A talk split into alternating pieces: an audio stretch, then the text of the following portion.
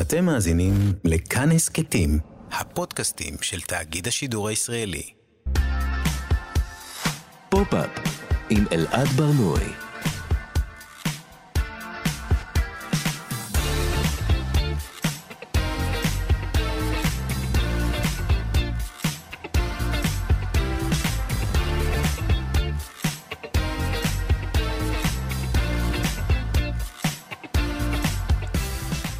שלום, בוקר טוב, כאן תרבות, אתם על פופ-אפ. בכל שבוע אנחנו מדברים כאן על התרבות שמעניינת באמת, מלהיטי פופ טראשיים, דרך תוכניות ריאליטי וסדרות בנטפליקס, ועד טרנדים ויראליים. אנחנו ב-105.3 ו-104.9 FM, ניתן להאזין לנו גם כהסכת ביישומון של כאן וביישומוני המוזיקה וההסכתים השונים. את השידור מפיקה עירה וקסלר, על הביצוע הטכני תמיר צוברי, אני אלעד ברנוי, בואו נתחיל. זהבה בן, היא הזוכה הגדולה של אה, האח הגדול בעונה הנוכחית. אה, מי שאף פעם לא נהנתה מחיבוק הישראליות כזמרת, קונה עכשיו את אהבת הקהל ככוכבת ריאליטי. נדבר עם חן אלמליח על מרכיבי ההצלחה המחודשת של זהבה, על הדימוי, סיפור החיים, והחומרים מהם מורכבת התהילה. אמריקה מפחדת מאסיה. זה לא סיפור חדש, אבל הקורונה שהגיעה מסין הגבירה את הפחד הקמאי של האמריקאים מהפנים מלוכסנות העיניים. היום בגנם התרבותי, על אסייתים בתרבות האמריקאית, מסולו במסע בין כוכבים ועל דוקטור יאנג באנטומיה של גריי. גם על הנוכחות ההולכת וגדלה של גברים טרנסג'נדרים על המסך, ונשאל מה קרה ללינה דנם, איך קולו של דור הפך צולה, צורם, סליחה, ואנחנו יוצאים לדרך.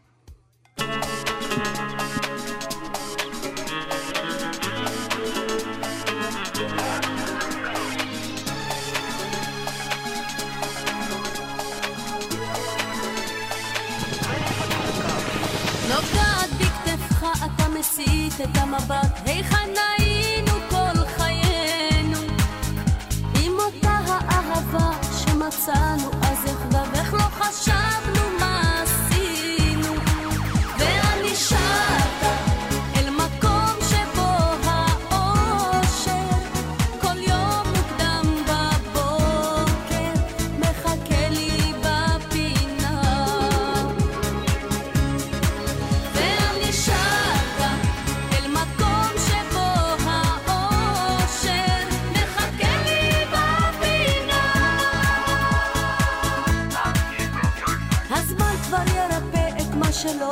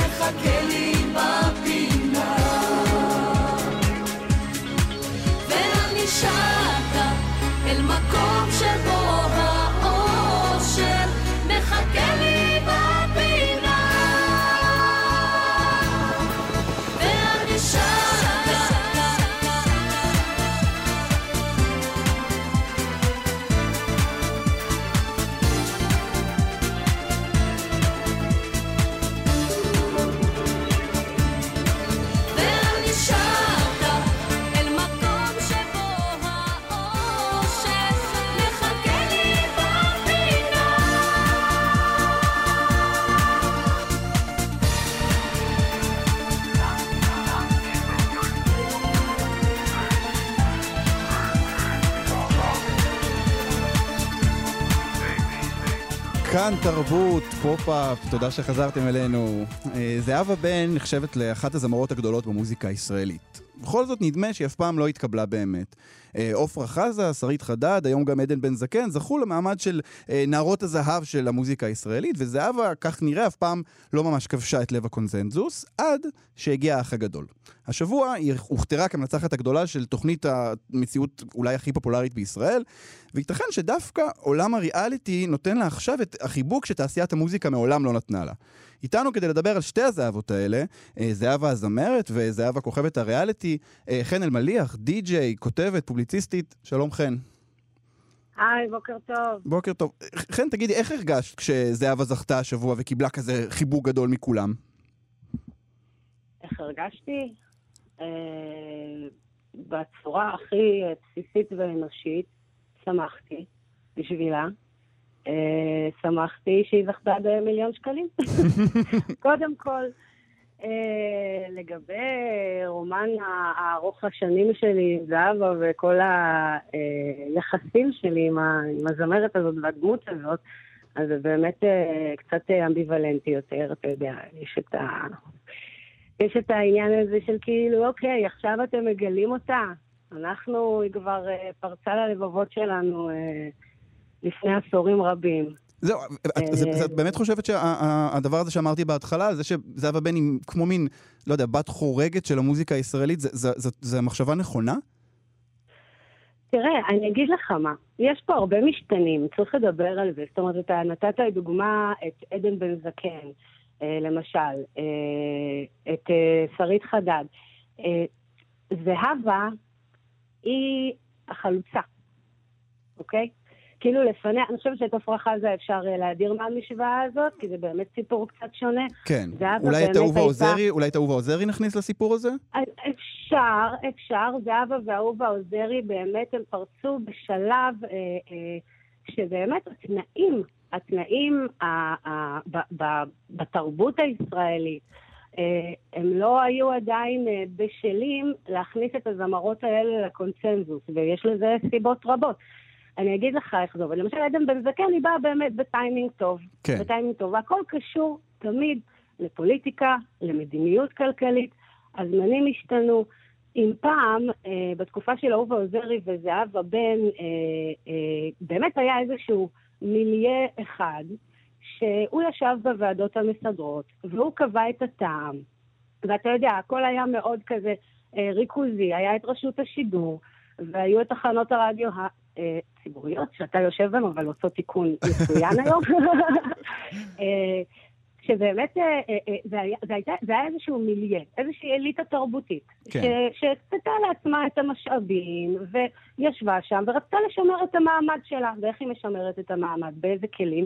בכלים תרבותיים שהיא קובעת מה הטעם הנכון, מה נחשב, מה ייכנס לפלייליסטים, מה ייכנס לרדיו, מה, מה, מי יתארח אצל אה, רבקה מיכאלי. כן, אז, אז, אז, אז, אנחנו מדברים כאן, אז אנחנו מדברים כאן על באמת איזשהו אה, אה, סיפור אה, אה, נו, של, של הדרה מאוד חזקה, אבל, אבל בעצם... הייתה הדרה, אבל זה מה שאני רוצה להגיד על מה שקורה היום. אני רוצה להוביל לפה ו- ובעצם לנסות להבין מה מאפשר בעצם את זהבה בפריים טיים ובלב הקונצנזוס.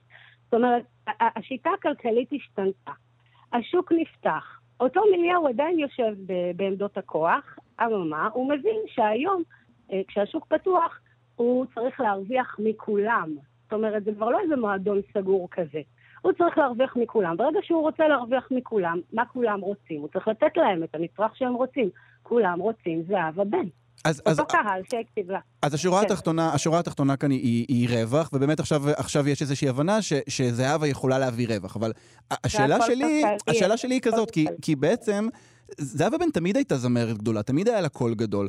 ו, ו, וזה, ותמיד הייתה מוערכת בחוגים שידעו להעריך את הכל. אז למה, אז למה בעצם לא היה את הרגע הזה שבו היא עשתה, את יודעת, את ה, אני כבר, אני רואה את הכותרת, זהבה בן מקבלת סוף סוף את, ה, את העדנה שמגיעה לה. במקום ב-2021, זה היה יכול לקרות לפני 15 שנה או קודם. למה, למה לקח לה כל כך הרבה זמן? מה יש בה ש, ש, שמעכב אותה כל כך? אתה רוצה שאני אה, אדבר על מה יש בה? אתה, אתה, אתה דורש ממני לתפוס אה, עמדה ניאו-ליברלית. להגיד, אוקיי, האשמה היא באדם, אם היא הייתה רוצה, היא הייתה מצליחה. תראה, הסיפור הוא ידוע של זהבה בן. מעבר באמת לעניין הפוליטי, לתנאים, לדברים שאנחנו יודעים, אה, יש באמת את העניין האישי, העניין האישי, שהוא גם קשור לפוליטי תמיד לדעתי. אתה יודע, יש בה, היא נפלה הרבה פעמים, הייתה בתמימות גדולה. אה, היא לא, היא לא ידעה לנהל את עצמה. באופן נכון. כן, גם, הסיפור אני המפורסם על, על, על מנהלים ש, ש, ש, שבעצם לקחו ממנה כסף, שלא לא עשו איתה חסד. נכון, אה, אה, נכון. זה- זה מצחיק קצת להשוות את ה- לעשות- לעשות את ה- תמיד- הכ- הכל קשור תמיד לתנאים סוציולוגיים אגב, למאיפה היא הגיעה, לאיזה מודלים היו לה, לאיך היא ידעה.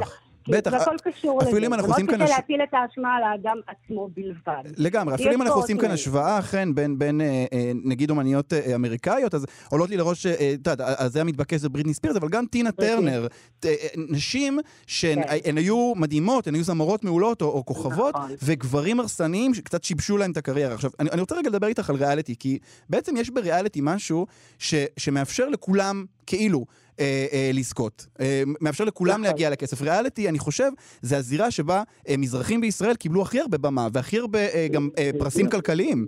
אה, זה מה שבעצם אפשר לה את הכניסה הזאת, זה- הפורמט זה הזה? בדיוק מה, ש... מה שהתחלתי להגיד בהתחלה, זה הסיפור הזה, זה אותו סיפור. זה, זה תנאים אה, שמאפשרים. זה תנאים שמאפשרים, ואנחנו בטעות אה, ככה תופסים את זה כאיזה מין פתאום אה, גישה אחרת שהעולם מקבל, או איזו התקדמות, איזה progress. הנה יש רב תרבותיות, הנה יש ייצוג, אבל בסופו של דבר אנחנו צריכים להיות חכמים ולהסתכל על הכוחות המניעים מתחת לקרקע. הכוחות המניעים הם תמיד כסף.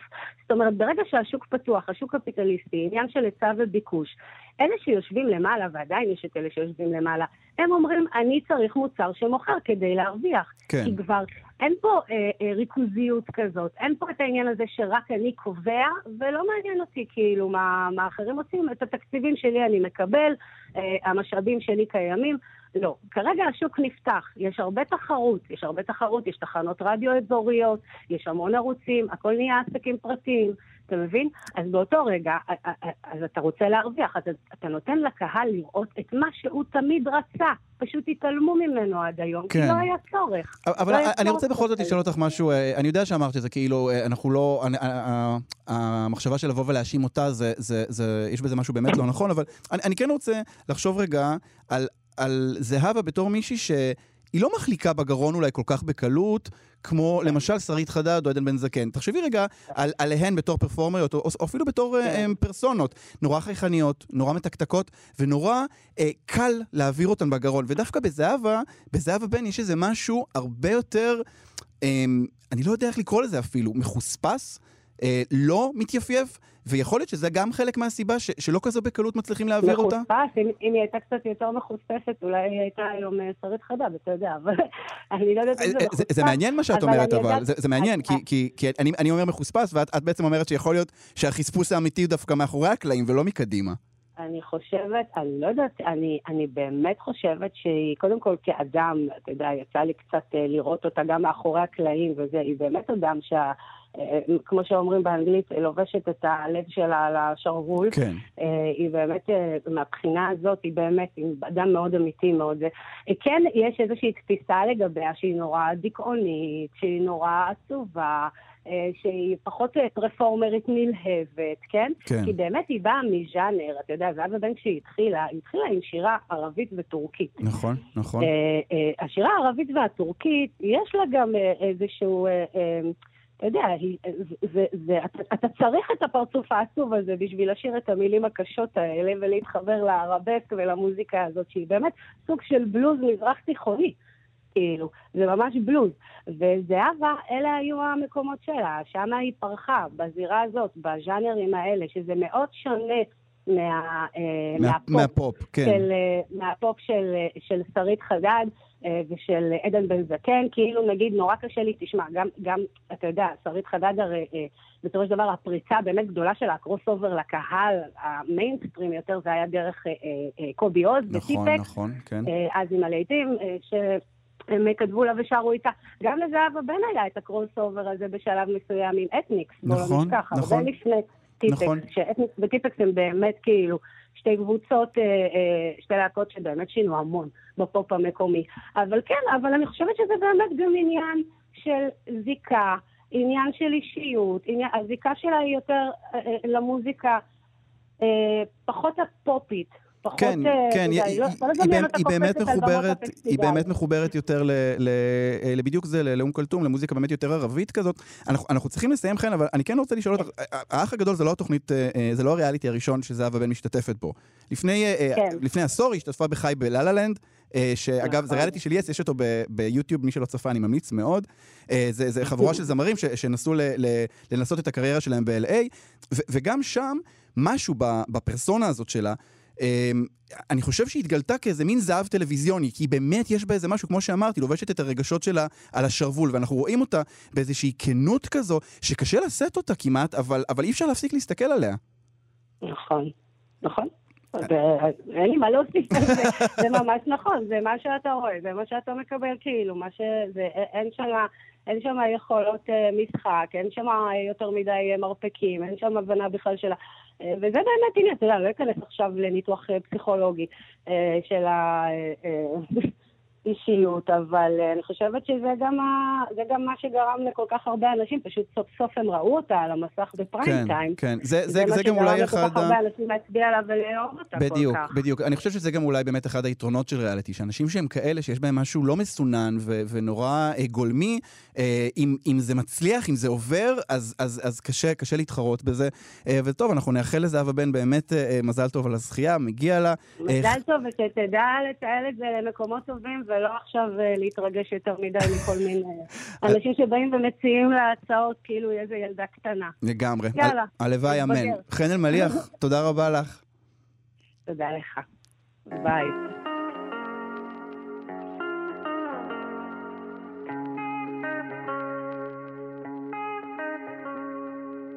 I bought a castle in France and it's the same one I built in the sand for you when I was two.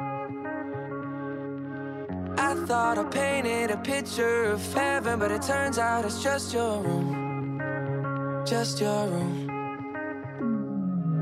I run off the end of the earth just to see if you'd catch me when I know you'd let me fall every time. All I do is wish that I could change myself, but wish that I could change my.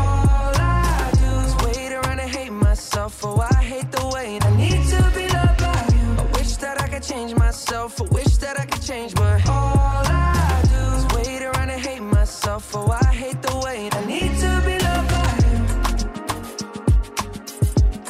I need to be loved by you. I need to be loved by you.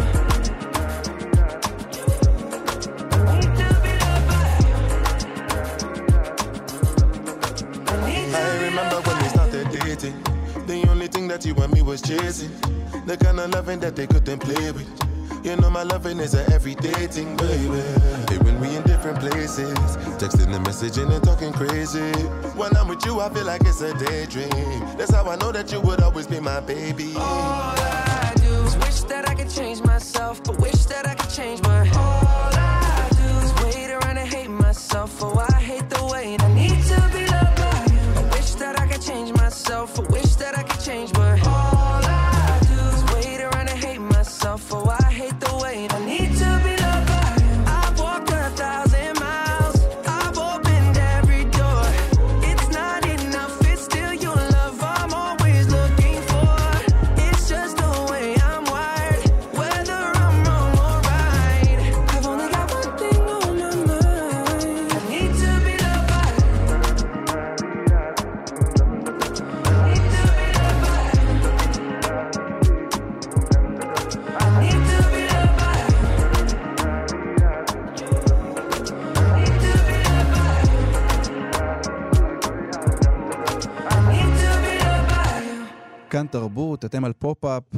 מסע ירי בג'ורג'יה הביא להירצחן של שש נשים, נשים אסיאתיות בשבוע שעבר. הפחד האמריקאי מהדימוי האסייתי התחיל הרבה לפני שהסינים סומנו כמי שאשמים בהפצת נגיף הקורונה.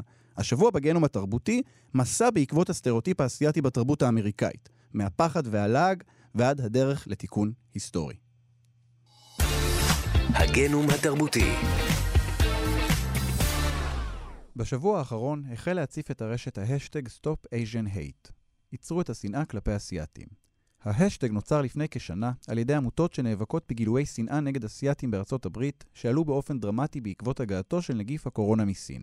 אבל לפני שבוע חלה נקודת מפנה במאבק שלהן. Some tragic news, the deadly shootings in Atlanta, killing at least eight people. A suspect is in custody this morning. ביום רביעי בלילה, 17 במרץ, יצא רוברט אהרון לונג, אמריקאי לבן בן 21, למסע ירי במחוז צ'רוקי בג'ורג'יה, שבמהלכו רצח שמונה אנשים, מתוכם שש נשים ממוצא אסייתי. הירי בוצע בשלושה מכוני עיסוי, כלומר מכונים שמעניקים שירותי מין, שבהם לונג ביקר בעבר, ולאחר מעצרו האשים אותם בהתמכרות שלו למין. הרצח המזעזע עורר סערה גדולה בארצות הברית. הציבור האסייתי-אמריקאי החל לצאת למחאות גדולות נגד השנאה שמופנית כלפיו בארצו. I am proud to be Asian. אבל למרות שמדובר במחאה חדשה, כבר כמה עשורים שנשמעות טענות של הציבור האסייתי בארצות הברית על גזענות והדרה, בין השאר בתרבות ובתעשיית הבידור. עד התקופה האחרונה, הטענות שלהם לא קיבלו הדהוד רב, ונראה שלא נלקחו ברצינות. בטח ביחס למחאות אחרות שקשורות לגזע בארצות הברית. אבל מה בעצם מקור הטענות האלה? האם החברה האמריקאית באמת גזענית כלפי אסייתים? כיצד מיוצגת דמותו של האסייתי בתרבות האמריקאית לאורך השנים, ואיך כל זה קשור לקומוניזם?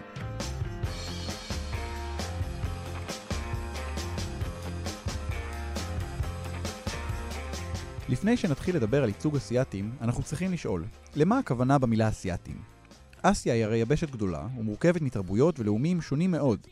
אבל כשאמריקאים אומרים אסייתים, הם לא מתכוונים בדרך כלל לאפגנים, לישראלים, או אפילו להודים או פקיסטנים, אלא לאנשים ממזרח אסיה, ממדינות כמו סין, קוריאה, יפן, וייטנאם, תאילנד והפיליפינים, מהאזור שמכונה המזרח הרחוק. המונח המזרח הרחוק נטבע ככל הנראה באירופה של המאה ה-12, ומאוחר יותר נכנס לשימוש נפוץ עם עליית הקולוניאליזם שהגיע לאזורים האלה במסגרת כיבושיו. היום המונח הזה נחשב בעיני רבים לבעייתי ואירוצנטרי, כלומר, כזה שנקודת מבטו היא אירופאית, בכך שהוא מתאר תרבויות כרחוקות ובכך מעניק להן תכונות מסוימות. חוכמה עתיקה, מסתורין, יכולות מיסטיות, וגם חמקמקות, בוגדנות ועורמה, תכונות שחלחלו מאוחר יותר לייצוגים רבים של אסייתים בתרבות המערבית. ייצוגים סטריאוטיפיים שבדרך כלל מגיעים ממוזיקה בסגנון הזה ברקע, ועם תכונות התנהגות אקזוטיות ומסתוריות לעין המערבית. אקזוטיקה ומסתורין, על אף שיש בהן איכות מושכת, נקשרות כמעט תמיד עם סכנה. ובאמת, כשבמאה ה-19 החלו להגר לאמריקה מה שמכונה כוח עבודה זול, בצורת אלפי פועלים מסין, הם כונו The Yellow Peril, הסכנה הצהובה. ביטוי גזעני שחזר לשימוש בשנה האחרונה עם עליית נגיף הקורונה, ועם הרטוריקה הלוחמנית של דונלד טראמפ, שהאשים את סין בהדבקת העולם בנגיף. הסינים, ובהרחבה אנשים אחרים בעלי נראות מזרח אסיאתית, נתפסו מן הרגע הראשון בארצות הברית כמי שהביאו לבסוף למפלתו של העולם המערבי. השנאה או הפחד של אמריקאים ממזרח אסיאתים אף התגברו במאה ה-20 עם המלחמה של ארצות הברית בקומוניזם במזרח, מלחמות קוריאה ווייטנאם, וכמובן המערכה נגד יפן במלחמת העולם השנייה.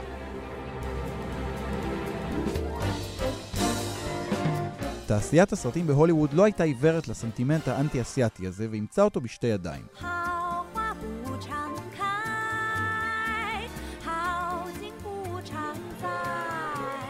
כבר בתחילת שנות ה-20 דמותו הספרותית של פו מנצ'ו זכתה לפופולריות גדולה בקולנוע ומאוחר יותר גם בטלוויזיה. פו מנצ'ו היה נבל, גאון מרושע, מדען מטורף ממוצא סיני עם עיניים מלוכסנות באופן גרוטסקי, עור צהבהב ושפם דקיק, שגולם כמעט תמיד על ידי שחקנים לבנים. Christopher Lee as the merciless Dr. Fu Manchu. הוא הפך לארכיטיפ לדמויות אסיאתיות רבות על המסך, ארכיטיפ שהיה קשה להתנער ממנו. זה גם היה אחד המופעים הראשונים בתעשיית הקולנוע של מה שמכונה Yellow Face, כלומר התחפשות של אדם לבן לאדם ממוצא מזרח אסיאתי. פרקטיקה מקובלת בקולנוע ובטלוויזיה האמריקאית לאורך כל המאה ה-20 וגם תחילת המאה ה-21. והיום, בדומה ל-Blackface, היא נחשבת לגזענית מאוד. יש עשרות ואפילו מאות ייצוגים ל-Yellow Face בתרבות האמריקאית. אבל אחד הידועים ומעוררי המחלוקת הוא דמותו של מר יוניושי, שכנה היפני הנלעג של הולי גולייטלי, בארוחת בוקר בטיפני מ-1961. Once again, I must protest! את הדמות גילם השחקן הלבן מיקי רוני, שלא רק שפניו נצבעו בגוון צהוב ועיניו לוכסנו, הוא הרכיב שיניים תותבות בולטות שהעניקו למבטא המוגזם ממילא ממד מגוחך. ה-Yellow Face הגיע גם למחזמר מסייגון, שעלה לראשונה בלונדון ב-1989 והגיע שנתיים לאחר מכן לברודוויי. הוא נחשב עד היום לאחד ממחזות הזמר המצליחים ביותר בכל הזמנים. עלילת המחזמר, שמבוססת באופן חלקי על האופרה מדאם בטרפליי של פוצ'יני, מתרחשת בזמן מלחמת וייטנאם ועוסקת ברומן בין חייל אמריקאי לצעירה וייטנאמית. לצד הביקורות שקיבל הסיפור עצמו על כך שהוא גזעני, אוריינטליסטי ומיזוגני, התעוררה סערה גדולה על כך שהשחקנית שלוהקה לגלם את הווייטנאמית הייתה, אתם יכולים לנחש, לבנה. אבל לא מדובר רק ב-Yellow Face או בליהוק אסייתים לתפקידים של נבלים מרושעים. מדובר גם במיעוט תפקידים לאנשים ממוצא אסייתי, או ליהוק אסייתים לדמויות סטריאוטיפיות, וכאלה שנושאות את אותן תכונות שמזוהות עם המזרח הרחוק. אקזוטיקה, חוכמטיקה ומסתורין. It must be in my nature to instruct you in something that's ancient and secret, like, oh, building a wall that you can see from outer space. זה היה השחקן קן ג'ונג הקוריאני, שמגלם את דמותו של בן צ'אנג הסיני בסדרת הסיטקום קומיוניטי. הוא לועג לאופן שבו נתפסים אסייתים על ידי אמריקאים לבנים, ככאלה שבכל רגע צפויים לשלוף איזה פתגם סיני עתיק, או יפגינו יכולת שליטה מרשימה באומנויות הלחימה. I don't want to have any conversations about what a mysterious, inscrutable man I am. כך למשל שחקנים כמו ברוס לי, ג'ט לי וג'קי צ'אן זכו להצלחה גדולה בזכות כישורי הקונג פו שלהם. גם מולן של דיסני מ-1998, שדווקא נחשב לאחד הייצוגים המוצלחים ביותר של תרבות אסיאתית בקולנוע המערבי, מתרחש בסין עתיקה, מסורתית וקסומה. אפילו ההצלחה האדירה של מארי קונדו, כהנת הסדר היפנית, מתחברת לתפיסה של תרבויות המזרח כבעלות חוכמה עתיקה ומסתורית, כשהיא משווקת את סוד הקסם היפני ככזה שמחובר למסורת דת השינטו, ומדברת על האנרגיה והרוח האלוהית של החפצים. For the first time ever, I will be personally guiding you through my famous tiding method. אגב, אחת הדמויות האסייתיות הראשונות על המסך שהייתה חיובית ולא סטריאוטיפית, היא דמותו של היקארו סולו, בגילומו של ג'ורג' טקאי היפני, ממסע בין כוכבים, הסדרה המקורית מסוף שנות ה-60, שהייתה פורצת דרך בכל מה שקשור לייצוג.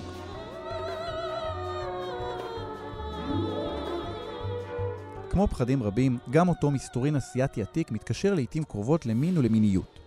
במאמר על ייצוג אסייתי בתרבות האמריקאית שפורסם ב-2018 בניו יורק טיימס, כותבת טסלי לפורס על כך שהפחד של אמריקאים מאסייתים קשור במידה רבה לביטויי המיניות שלהם. כך דמויות אסייתיות יהיו או א-מיניות לחלוטין, מסורסות אפילו מצד אחד, או כאלה שכל מהותן היא מין מהצד השני, כמו למשל דמותה של הגיישה, שנתפסת לעיתים קרובות בתרבות המערבית, בטעות, כמי שעוסקת בזנות. אפילו לוסי לו, אחת השחקניות האסייתיות המוכרות והמצליחות באמריקה, גילמה לאורך השנים דמויות שהמיניות שלהן הייתה נושא לשיחה על המסך, והוצגה פעמים רבות כפתיינית, חמקמקה ואפילו מסוכנת, כמו למשל דמותה של לינג וו בסדרת עורכי הדין אלי מקביל. I'm amazing in bed. It's not something I'm proud of, but I have ruined lives and I cannot take another man saying there's nobody else after me. קשה שלא לחשוב בהקשר הזה, של תפיסת המיניות של האישה האסייתית כמסתורית ומלאת סכנה, על מסע הירי שביצע רוברט לונג בשבוע שעבר, והאופן שבו קישר בין רצח נשים אסייתיות ליצר המין שלו. בשנים האחרונות אפשר לזהות יותר ויותר יוצרים אסייתים חדשים שמקבלים הכרה ובמה בתרבות האמריקאית. זה קורה בספרות עם שמות כמו אושן וונג, צ'ארלס יו, דון מי צ'וי ואחרים שזכו לאחרונה בשורה של פרסים ספרותיים מרכזיים באמריקה. זה קורה בקולנוע עם סרטים כמו Crazy Rich Asians, עשיר בהפתעה מ-2018, שזכה להצלחה אדירה בעולם, וכמובן פרזיטים הקוריאני מ-2019, שזכה בארבעה פרסי אוסקר, בהם פרס הסרט הטוב ביותר. גם בטלוויזיה אפשר לראות כניסה של תוכניות כמו בלינג אמפייר וסינגפור סושיאל, ואת ההצלחה של השחקנית סנדרה או, דוקטור יאנג מהאנטומיה של גריי בשבילכם, שהייתה השחקנית האסייתית הראשונה שקיבלה מועמדות לפרס האמי לשחקנית הטובה ביותר, על תפקידה בסדרה להרוג את איב. וכמובן שאי אפשר להתעלם מההצלחה העצומה של מוזיקת הקיי-פופ הקוריאנית ברחבי העולם.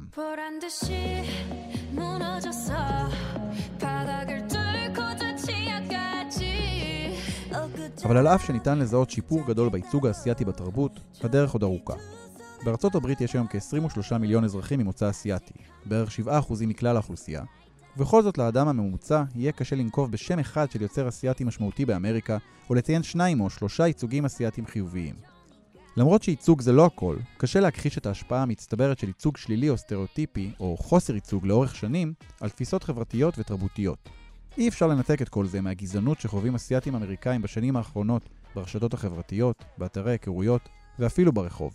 גזענות שהחלה להפוך בשנה האחרונה לאלימות פיזית של ממש, ועכשיו גם גבתה חיי אדם. We have lived in the shadows, invisible, overlooked, stereotyped, and relegated as second-class citizens.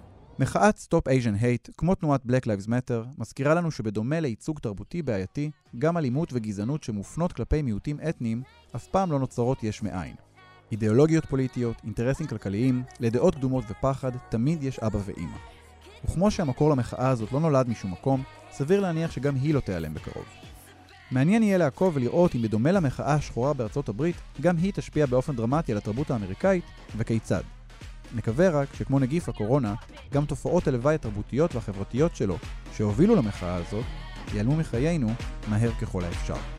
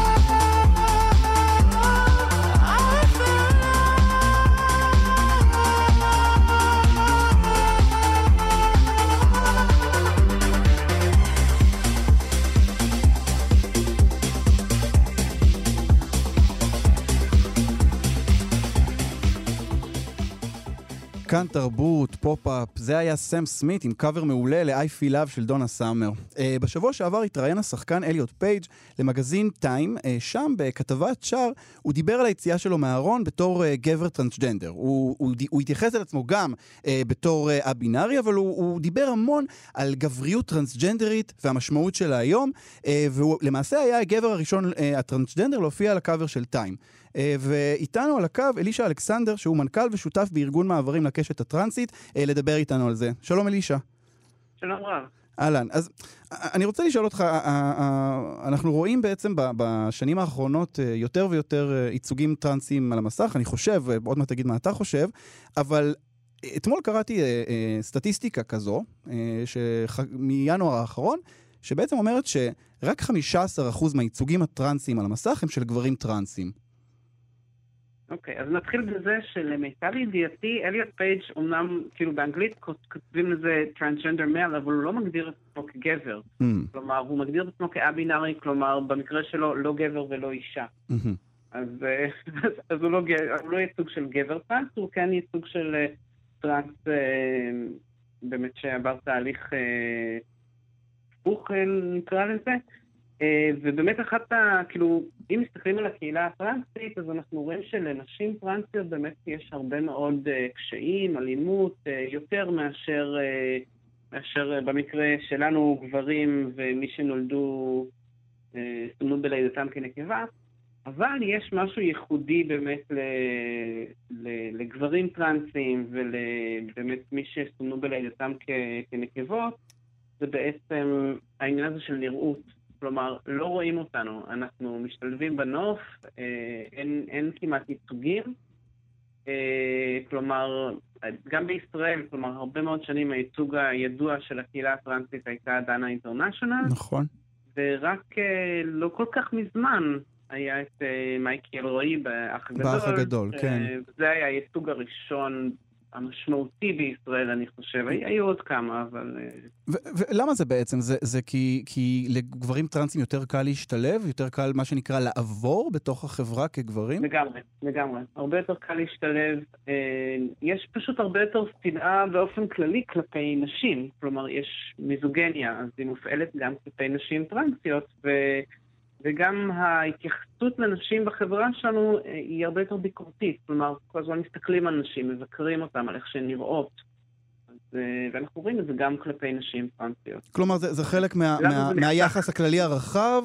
אה, אה, גברים מקבלים יחס מועדף, אז, אז במקרה הזה, חברתית, גם גברים טרנסים מקבלים יחס... אה, בדיוק. אז, אבל יכול להיות, אז, אז יכול להיות שמתוך הדברים האלה, זה שאין ייצוג גדול לגברים טרנסים זה דווקא דבר שהוא אה, חיובי, כי כאילו זה מחליק בגרון יותר?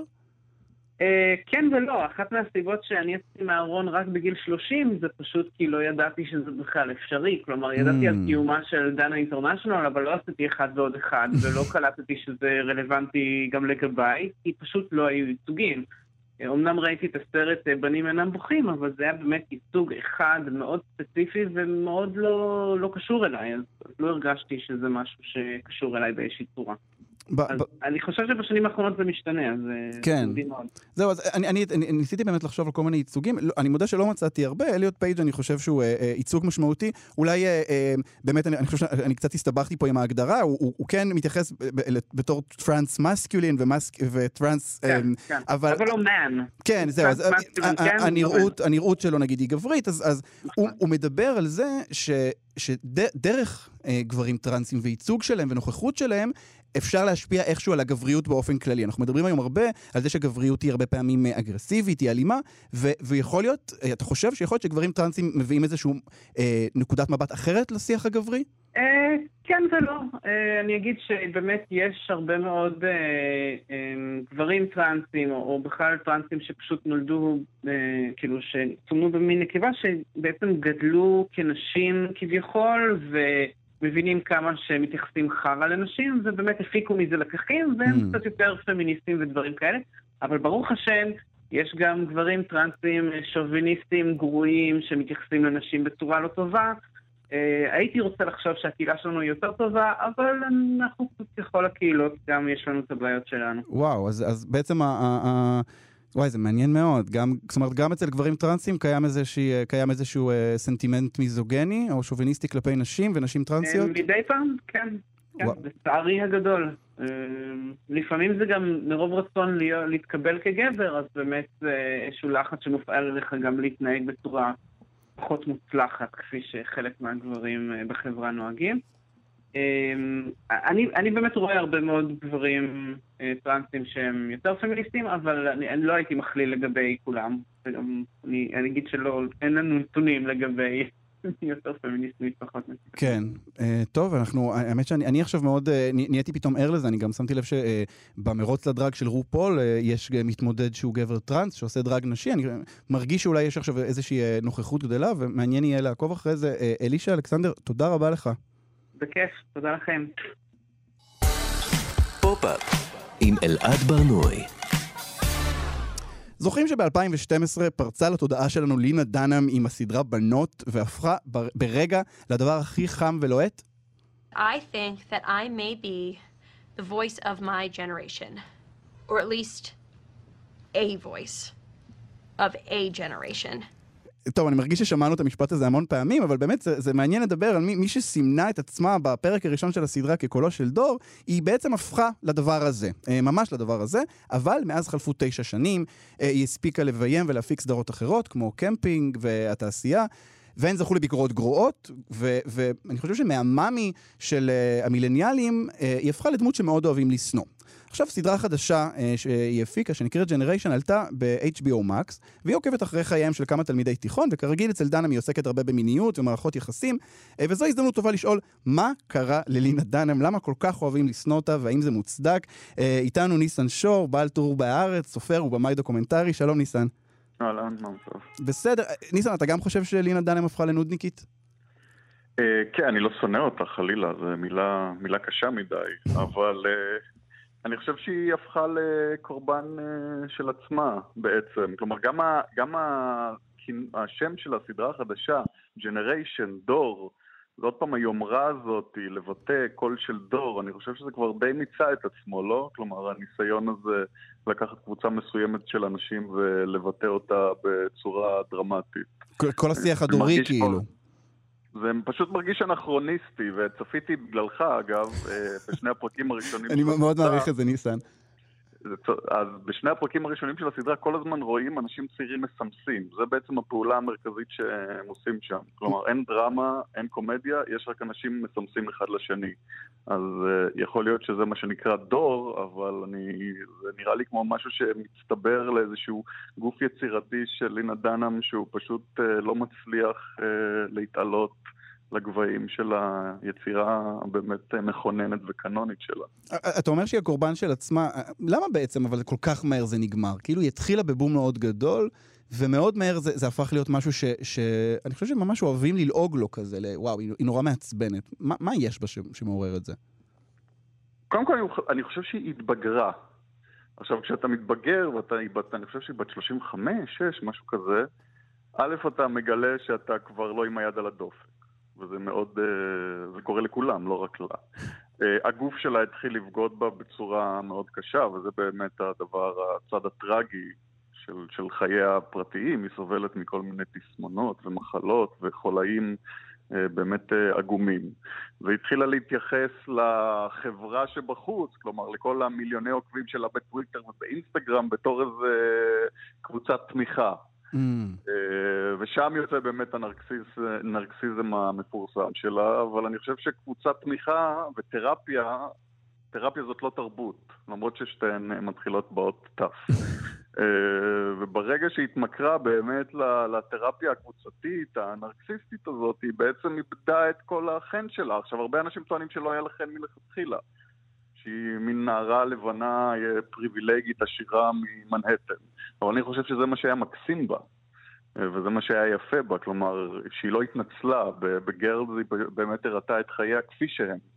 ואז כשהתחילה להקשיב לקולות שמבחוץ, שהתחילו להגיד לה, רגע, אין פה diversity, איפה השחור, כן. איפה ההיספנית, איפה זה, אז היא התחילה להתבלבל. זה, ו- ואנחנו רואים את זה עכשיו בג'נריישן, אני חושב, נכון? זה מאוד כזה אה, רומן בין גזעי, כל מיני אה, להט"ביות מאוד מפורטת ומאוד אה, אה, ספציפית.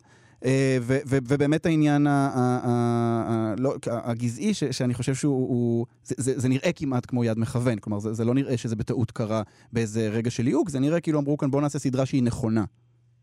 כן, זה מה שקורה בהמון סדרות מהסוג הזה. זה כמו כזה כאלה כשפעם היה פרסומות של בנטון. אתה גם, אתה גם לא קונה את זה. כלומר, זה, זה ציניות תאגידית מהסוג הכי ירוד, ו, וזה לא פלא שהיא היא, היא, היא, היא שמה את השם שלה על המוצר הזה. כלומר, היא כן רוצה להוכיח שהיא לא ה- הלבנה הפריבילגית הזאת של בנות. אבל uh, זה באמת צעד מאוד מלאכותי, כי היא כן, וזה בסדר שהיא כן. כלומר, זה מה שהיה מקסים בה. החוסר ההתנצלות וה, והאופן שבו היא הביטה לתוך החיים הספ... מאוד ספציפיים שלה, ו- והראתה אותם כמות שהם. אה, היא לא חייבת להיות משהו אחר. אז אני חושב שהאישיות שלה באמת נקרעת בין ה-wokeness, שהיא כאילו מרגישה חייבת להיות חלק מהתנועה הזאת, ב- לבין החיים הבאמת מאוד לבנים ומאוד פריבילגיים שלה. כן, ש, שאני גם מתאר לעצמי שרק הלכו והפכו להיות פריבילגיים יותר עם ההצלחה שלה. כלומר, אם, אם היה איזשהו אה, אה, מקום אמפתי על זה שנערה, אתה יודע, אה, בחורה צעירה, ענייה, חיה בדירות כאלה מצ'וקמקות וזה, אה, אה, נראה לי שאם מחברים את הסיפור הפרטי שלה לסיפור של הסדרה, ברור כבר שאנחנו לא מדברים על זה בכלל. אתה חושב ש, שדיברת דיברת על השם של הסדרה, ג'נריישן זה כאילו קריצה לא, לאמירה הזאת המפורסמת שלה, של קולו של דור? כן, אבל שוב, היא אישה מבוגרת כבר, אז את א', אה, זה נראה לי מוזר שהיא מתיימרת להשתתף ביצירה שמנסה לכונן דור שכבר צעיר ממנה ב- בכמעט 20 שנה. זהו, זה, זה נראה לי היא נורא ממש מוזר. יכולה היא- להיות האימא שלהם. היא רוצה להיות כאילו קולו של דור ה-Z, ו- ואחרי זה גם של האלפא? כאילו, היא רוצה להיות קולו, זהו, הקולו של כל דור? לי- צריך להחליף מה-A generation, מה- מה- מהציטוט הזה ששמת בהתחלה, לכל דור. אני רוצה להיות הקול של כל דור, זה לא מספיק לי.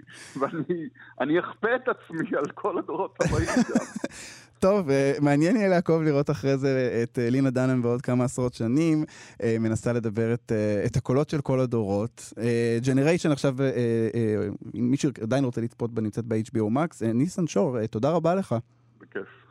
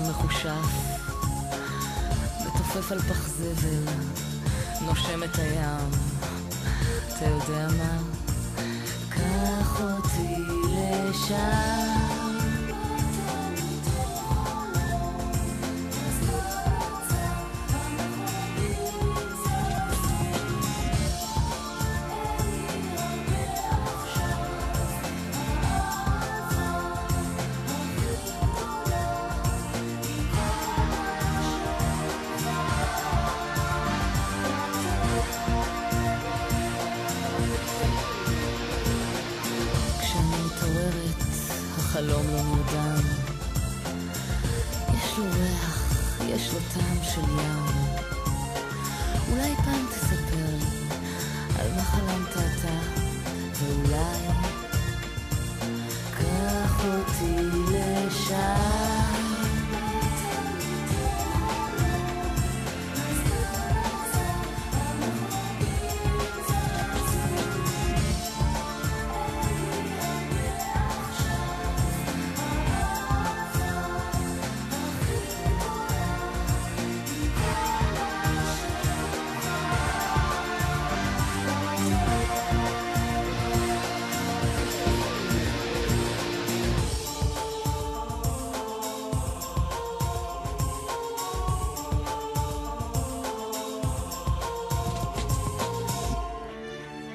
כאן תרבות, פופ-אפ, זו שרון חזיז, עם קח אותי לשם, בעיניי זו אחת ההפקות הכי טובות שנעשו אי פעם במוזיקה הישראלית, הפקה של אה, דודי לוי. אה, אנחנו מתקרבים לסיום, אבל אה, רגע אחד לפני, במוצאי שבת רבים מאיתנו ישבו ויחגגו את חג הפסח, ובליל הסדר נקרא כולנו את ההגדה. אחת המצוות המרכזיות בהגדה היא כמובן והגדת לבנך, סיפור יציאת מצרים שעלינו למסור לילדינו.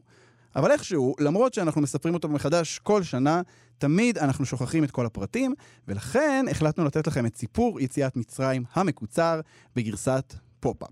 צא ולמד. הסיפור שלנו מתחיל במצרים כשבני ישראל היו משועבדים לפרעה, שהיה בכל בוקר אומר להם בני ישראל סבלו נורא וקראו בקול אבל אף אחד לא הקשיב לקריאתם. במקביל, משה, מי שמאוחר יותר יקבל את שם המשפחה רבנו, גדל בארמון בתור נסיך שלא ידע סבל מימיו. Like dollars, I like diamonds, I like stunning, I like shining, I like million dollars. חוץ מהפעם האחת שהוא ראה מצרי מכה עברי ורצח אותו.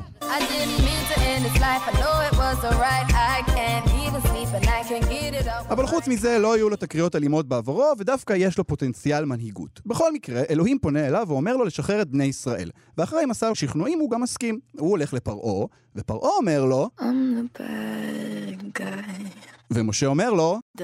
משה לא ממש מבין מה פרעה רוצה ממנו, ומנסה יחד עם אח שלו אהרון לעשות כל מיני כישופים כדי להרשים אותו, אבל פרעה לא מתרשם מהטריקים שלו ואומר לו,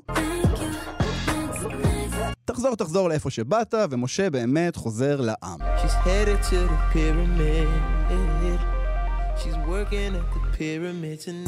משה ממשיך להציק לפרעה, אבל פרעה אומר לו...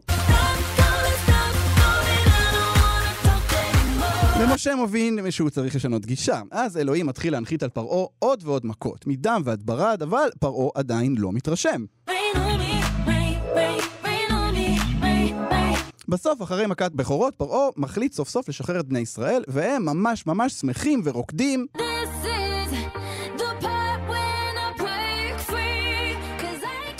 בני ישראל יוצאים ממצרים מהר מהר, אבל אז פרעה מתחרט ושולח אחריהם את הפרשים שלו, אבל למשה ולאלוהים כבר הגיע עד כאן.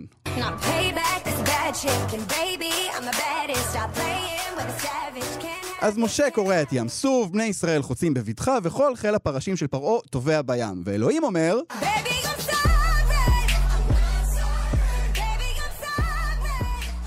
וזהו, ככה בני ישראל יצאו להם ממצרים ושרו להם את שירת הים. הם